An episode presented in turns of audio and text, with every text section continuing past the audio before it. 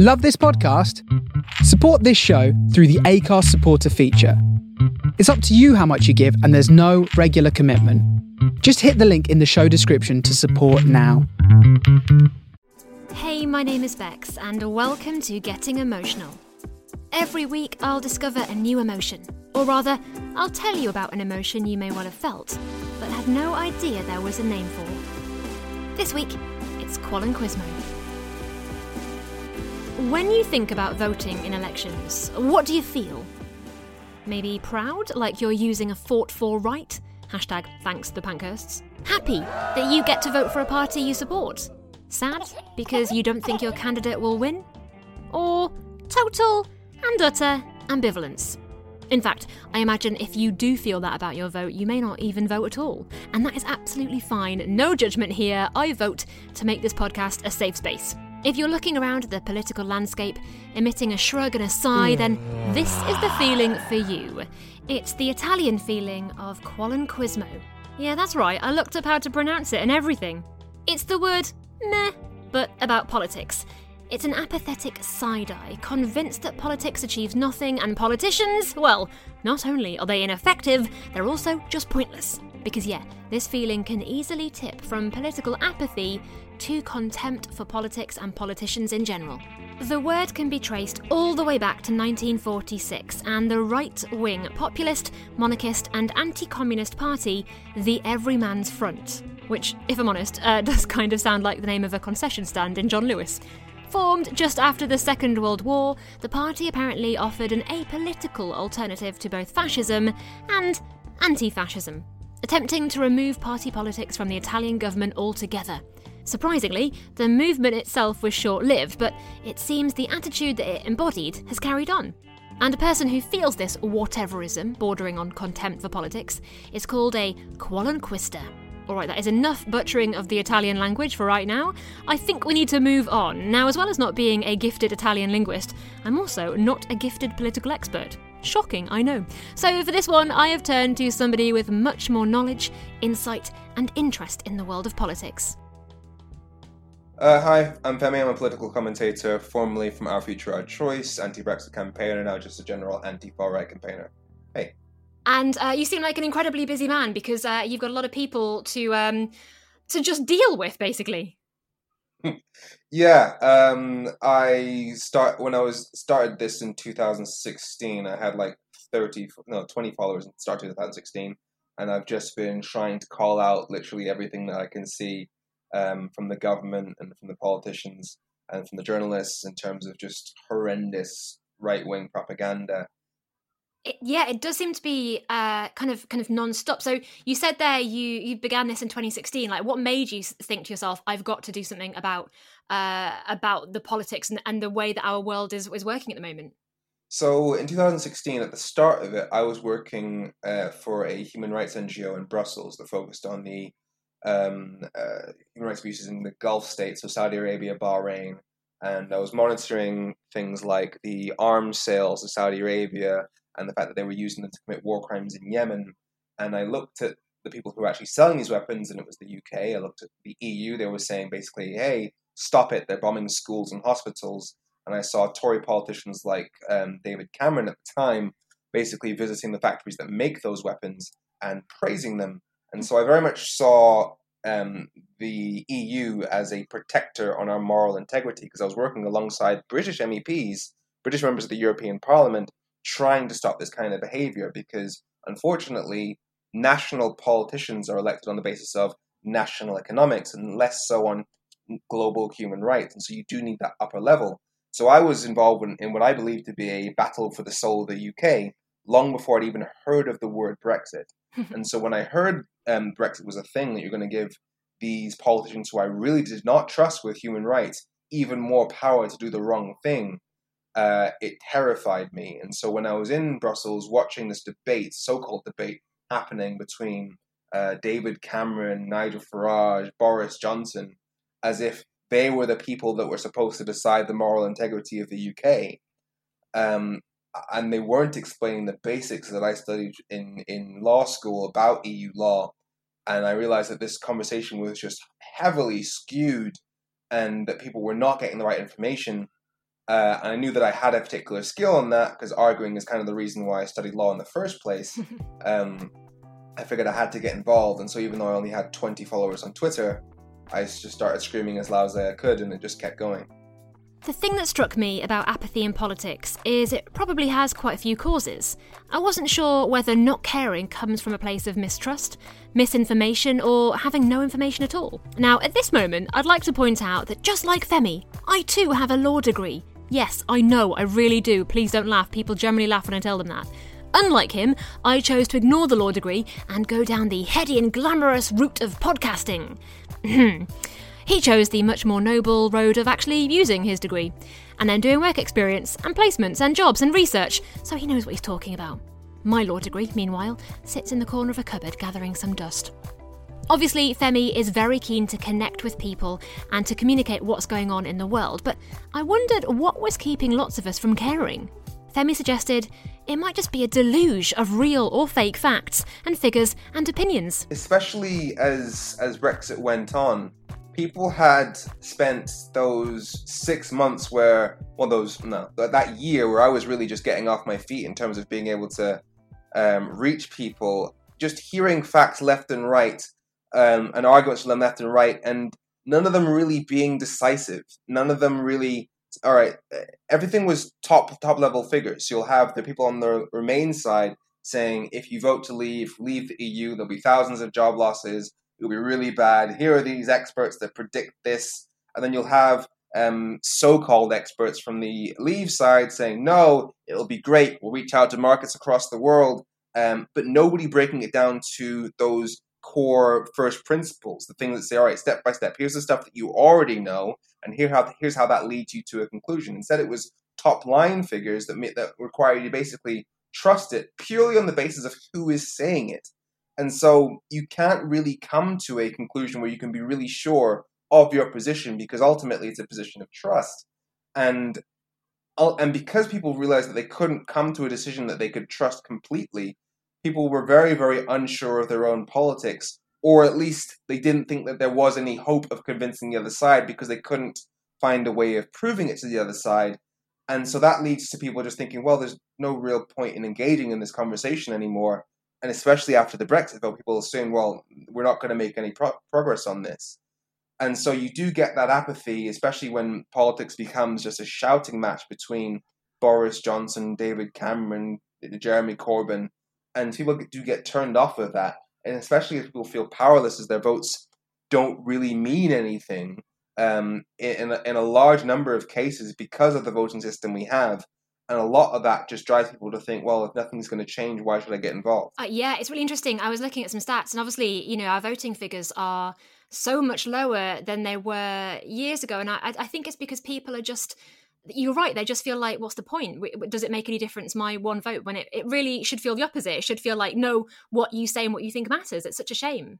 Oh yeah, I mean, we have the power to make votes matter um, because in all but three elections since the Second World War. So that's 70 years. We're talking, uh, those three elections were 2015, 1958, and 1955. In all but those three elections, the majority of voters in the UK have voted for parties to the left of the Conservative Party, and yet the Conservative Party has been in power for two thirds of that time. That's because essentially we have multiple parties on the left or the centre and only one real party on the right.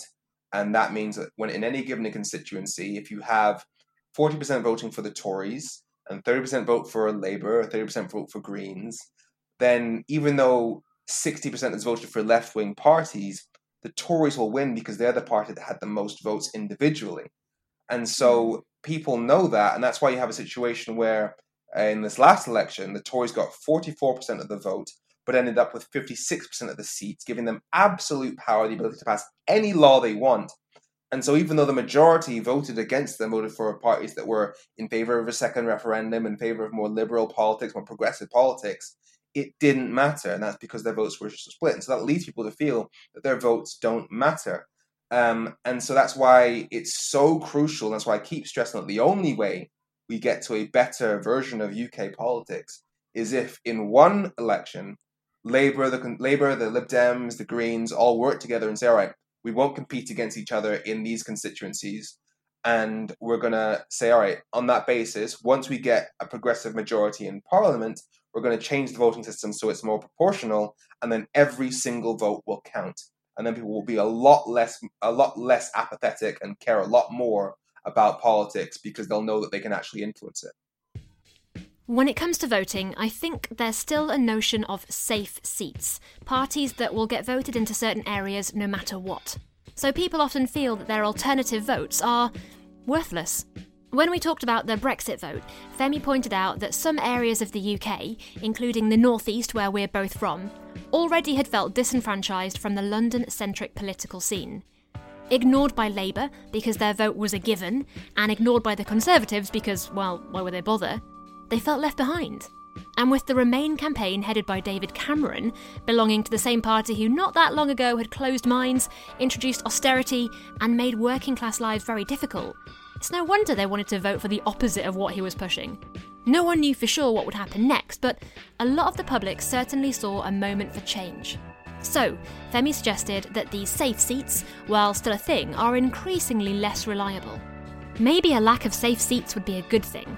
Perhaps then politicians would be more inclined to get involved with the electorate, and in turn, they'd be more inclined to actually vote. There's also a belief, I think, that young people don't care about politics, but if you'd met teenage Bex, and if you did, well, sorry, she and her kind of embarrassingly politically engaged friends, again, guys, if you're listening, sorry, but let's face it, I think you would understand that actually kids and teenagers can be super eager to learn about how the world works if we just give them a chance. Maybe they'd be more keen in politics if we let them be more engaged. I asked Femi what he thought. So it's it's a weird one. Like young people who are engaged are super engaged, and young people who are apathetic are super apathetic. Um, right. And uh, one of the things that I found really interesting was that over the two years where I was doing the campaigning around Brexit, I would go to schools and speak to 16, 17 year olds. Um, and the first question I would ask would be raise your hand if you care about politics. Now, in many of those schools, not a single hand would go up. And so my next question would be well, raise your hand if you care how much stuff costs in the shops. Raise your hand whether or not you care whether or not you can get treated by the NHS. Raise your hand whether or not you care um, whether or not you can get a job when you leave school. And every single hand up would go up every single time. And I would then say, well, that's politics. The issue around political apathy is that uh, lack of people not feeling the connection between politics and the effect on their actual lives.